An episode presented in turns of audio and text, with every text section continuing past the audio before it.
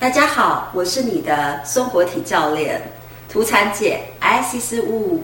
老师，你知道最近有一个很红的电影《鬼灭之刃》，之前就已经红半天了，现在剧场版一出，哦不得了，六日大家都排队。他比我红，红在哪里？他凭什么？第一个，它的制作成本很高；第二个是它里面有讲到一个很有趣的东西，叫呼吸。呼吸我们都会啊，有什么不行的吗？我去查到了，仙道都是用呼吸，所以在这之前还有一部漫画。叫做《JoJo 冒险野狼》，他很厉害的是，他是用呼吸战斗的始祖。啊，呼吸真的可以战斗吗？因为他说呼吸就是一种仙道，它里面画的很夸张，是拿呼吸来战斗。《鬼灭之刃》用呼吸在杀鬼的道理是一模一样的，对，是吧？对，好，讲到这个日本的，无论是阴阳师啦，或者是他们相关所有魔法的这个卡通，其实都离不开我们最常听到的。九字真言叫做“临兵斗者，皆阵列在前”。可是你知道吗？这并不是日本的产物哦。啊，不是吗？这是属于我们中国道家的产物，仙道的产物。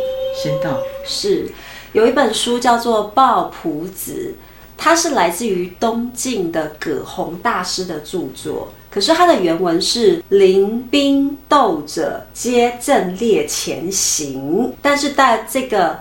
咒语被来到了日本之后被改了，这九个字其实是一个真正真言，并不是游戏的口号，或者是我们拿来开玩笑的。它其实每一个字都有它的诠释意义跟它的正量在里面。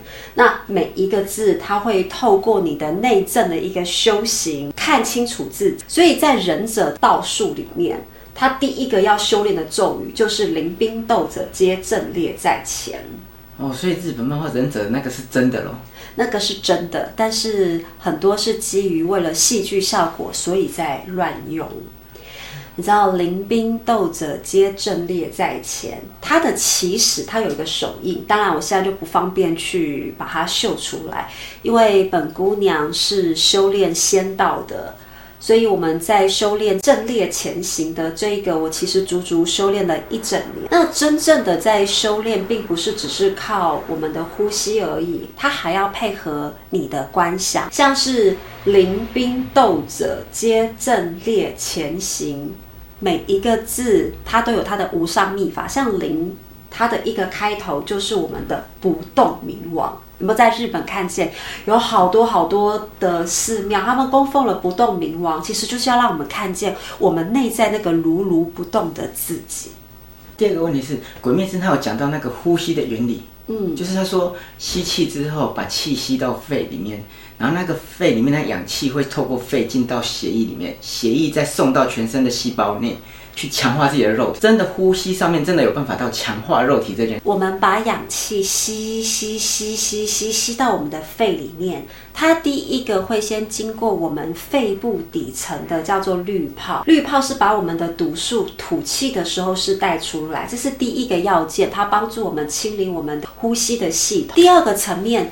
再更深的吸吸吸吸吸进来，你很有意识的把它吸到我们的心轮，去活化心轮中肉体心脏中的神经元。当这个神经元透过你的呼吸被唤醒，因为每个神经元其实说穿了就是细胞嘛。我们的细胞透过吸进这个氧气，氧气对细胞来说就是爱的能量。当这个吸吸吸吸进来了，这个爱的能量呢，它会传送给我们的细胞中的立腺体。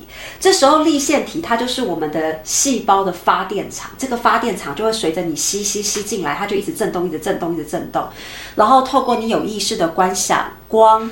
外面的光就是母光，我们里面的光子光，这个子母光的一个合一，就会让我们的体内的细胞从量变产生质变，而这个质变呢，就会让我们的能量整个大幅的提升。如果用在忍者或者是用在战斗的话，这个战斗能力就会大幅扩展。哦，所以他们这不是画虎烂随便掰的就对了。对，他们是有他们原理跟科学根据在里面的。他们里面会有些人就是活了上百年那一种。他说，因为他会呼吸，所以他活上百年。那这个是真的还是画唬烂的？好，像我们在修炼道家的仙法的时候，我们有时候要先打开的是我们的心轮、丹田，还有上丹田。上丹田其实就是我们的泥丸宫，也是我们的松果体。也就是现在图禅姐现在在带领大家去做一个打开跟修炼的一个主要的核心。再来，我们的心轮，它是代表着我们内在爱与慈悲的一个扩张，它也是我们呼吸资源的第一站。再透过这第一站送到我们的下丹田，透过下丹田的一个修复唤醒，把我们的中脉整个打通，于是与我们的宇宙相连。但是要与宇宙相连之前，你头顶上面的千瓣莲花是必须要被打开的。然后你的脚底跟我们的下丹田连接在一起之后，也就是说下丹田连接到脚底，再连接到地心，我们才能够跟我们的宇宙产生一个源源不绝的一个能量共振。于是你的这个小宇宙跟大宇宙合并在一起，你内在真正的潜能才能够完全的被开发出来。所以是真的可以延长寿命，寿命。但是它有一个归习法，好，大家可以跟着我一起做。你开始吸气，慢慢的吸，一直吸，一直吸，一直吸，吸到满之后呢，你虽然身体无法再继续吸，可是意念上持续的吸，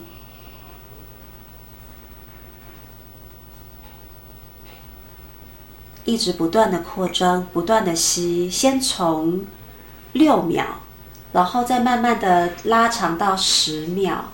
再从十秒再拉长到十五秒，其实十秒是一个最低的一个下限了。吸吸吸吸吸吸吸吸吸吸到无法再吸，缓缓的停气。停气之后，意念上持续的吸。这个时候，你可以配合观想，觉得所有的光光子全部的带入到我们的心轮，于是你的心轮就会开始凝聚这个光的能量。逐渐的把我们心轮中的这些神经元打开、打开、再打开，打开到最极限的时候呢，这时候光子就会透过你的血液。从心轮传送出去，无论是透过我们的静脉、动脉传送到全身，这时候我们的肌肉就会开始接收到血液的滋养，而且是带着高含氧的一个血液的滋养。然后在吐气的时候呢，你的这个肺它会自动把滤泡中的毒素给带出来，透过你吐吐吐吐吐，把你身上旧的这个废物。新陈代谢出来，吐吐吐吐到底之后，你的身体其实就已经先产生第一轮的质变。那透过你很专注在当下去做这个呼吸的话，你全身的立腺体就会开始被打开。这个立腺体的光子的能量就会跟你的气场、跟你的经纬体、跟你的星光体、跟你的以太模组、跟你的灵性体、更大的涅槃体、因果体、灵性体完全的合为一。那么你就可以懂得如如何应用光来帮自己做一个心想事成，透过光来做一个清理旧的模式，很重要的一个动作。前面刚刚讲的临兵斗者，皆阵列在前。其实要先修的是八个字，中间的接否内也否外的意思，也是知接内接外的意思。所以要先修前面四个字的真言，以及后面四个字的真言。最后再把接透过前跟后，把它们给接引在一起。这个九个字的真言呢，令病道家阵列前哈，其实它是阵列在前，阵列前行。所以把这个哈，要把它从你的丹田吼出来，再配合所有的一个手势的秘法，它其实在帮助我们一件很重要的事情。我们每个人的内在有很多的一些自我跟次人格，可是我们常常没有搞清楚、经搞定我们内在的这些次人格，而导致我们内在的统御出现了很大的问题。其实这九字真言并不是去拿来对付妖魔鬼怪或是对付敌人的，主要是最大的敌人其实是自己。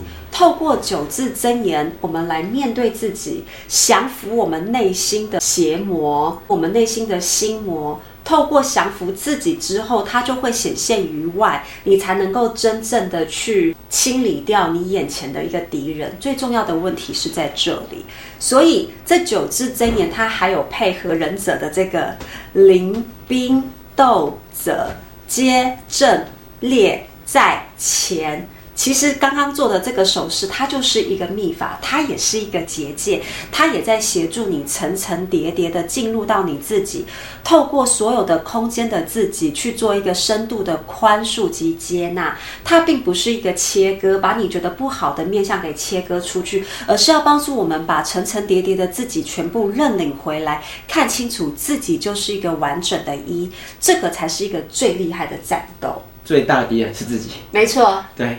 所以我们常常出问题，基本上就是自己搞的，可是也不知道什么原因。是，所以降服自己是最重要的。那你可以先从我们的心轮的呼吸开始，把所有的光接进来，唤醒你就是光，你就是神的存在。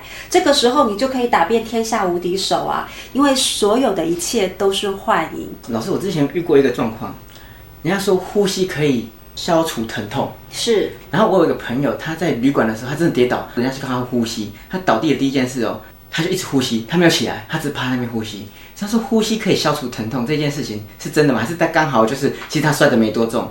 呃，他摔得怎么样？我是真的不知道。嗯，但是透过呼吸，的确可以帮我们减缓疼痛。像是很多的孕妇，他们在生产的时候，也都是被助产士跟医生很温柔的用一个指令，带着她深呼吸吐气，让她的一个副交感神经能够被放松，让她的那个交感神经的发炎能够被减缓，让她的心情能够被平抚。所以这个时候呢，就不会有疼痛太大的影响。